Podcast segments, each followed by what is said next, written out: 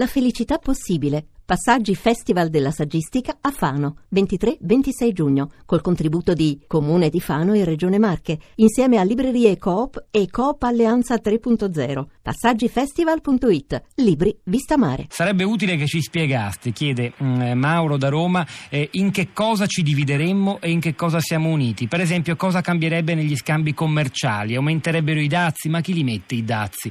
Eh, cosa risponderebbe a Mauro, professor Guiso? Beh, mi sembra una conclusione realistica, nel senso che è molto difficile che eh, l'uscita dell'Inghilterra comporti eh, l'elezione di, di, barriere doganali tra uh, l'Europa e la Gran Bretagna. Questo mi sembra non sia uh, conveniente a nessuno e non accadrà. Uh, quindi da questo punto di vista l'impatto per l'Inghilterra e per, eh, per eh, i paesi europei non credo che sia il, uh, il tema uh, principale. Cioè, nella transizione molto probabilmente ci sarà uh, un po' di incertezza che si riverbererà principalmente sui mercati, eh, sui mercati finanziari.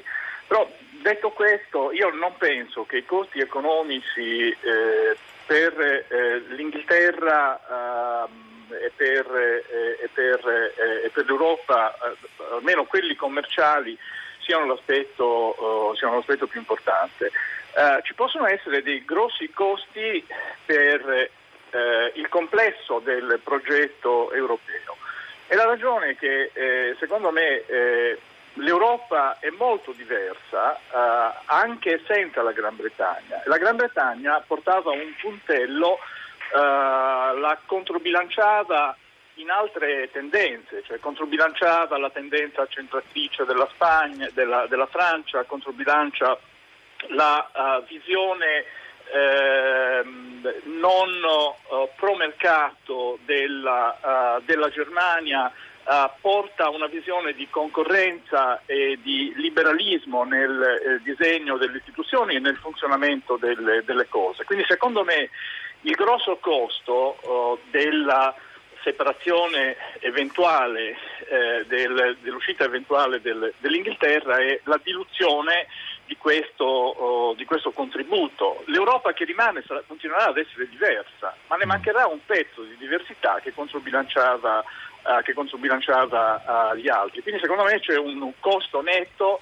per il progetto di costruzione, eh, di costruzione europea. Poi ci possono essere altri tipi di ragionamenti. La mia impressione è che il costo che pagherebbe, eh, potrebbe pagare l'Inghilterra se dovesse passare eh, l'uscita è che non finisce lì all'interno, perché molto probabilmente verrebbe chiamato un referendum dalla uh, Scozia. Ci siamo dimenticati che ce n'è stato uno uh, e che per un pelo la Scozia non, è, eh, eh, non, ha votato per separarsi dall'Inghilterra, però quel tema eh, ritornerebbe immediatamente in auge una volta che l'Inghilterra è isolata dal resto dell'Europa, perché per la Scozia diventa più pesante rimanere sotto il tacco inglese eh, senza un controbilanciamento. Quindi un vero e proprio uh, terremoto europeo. politico addirittura che metterebbe a rischio l'unità sì, politica della Gran Bretagna. La mia impressione è che il, il costo che l'Inghilterra potrebbe pagare di questo tema Senta, ma i costi per noi, io citavo perché noi oggi facciamo la puntata perché, eh, beh, è chiaro, di Brexit si deve parlare da tanti giorni, i nostri ascoltatori ce lo chiedono, ma in particolare stamani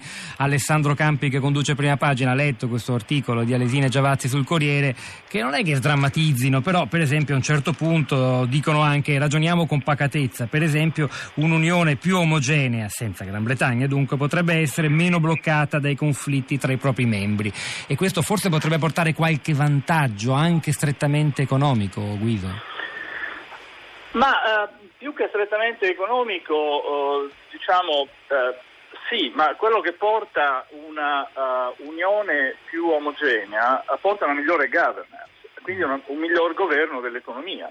Tipo, per esempio, la gestione di una crisi come quella che abbiamo vissuto sì. sarebbe stata più semplice se i paesi che la affrontavano fossero stati più omogenei. Ora, la mia impressione però è che um, l'Europa che rimarrebbe, ora Alesina e Giavazzi parlano non soltanto di Inghilterra, ma parlano dei paesi dell'Est, che in quanto a disomogeneità, la mia impressione è che ne aggiungono parecchia e non portano un contributo utile dal punto di vista culturale, cioè come visione del mondo, come visione delle istituzioni, come bilanciamento della visione francese e di quella tedesca, questi paesi non portano niente, cioè secondo me sono pura zavorra. Quindi liberarsi di quelli e trattenere l'Inghilterra secondo me sarebbe la cosa ideale.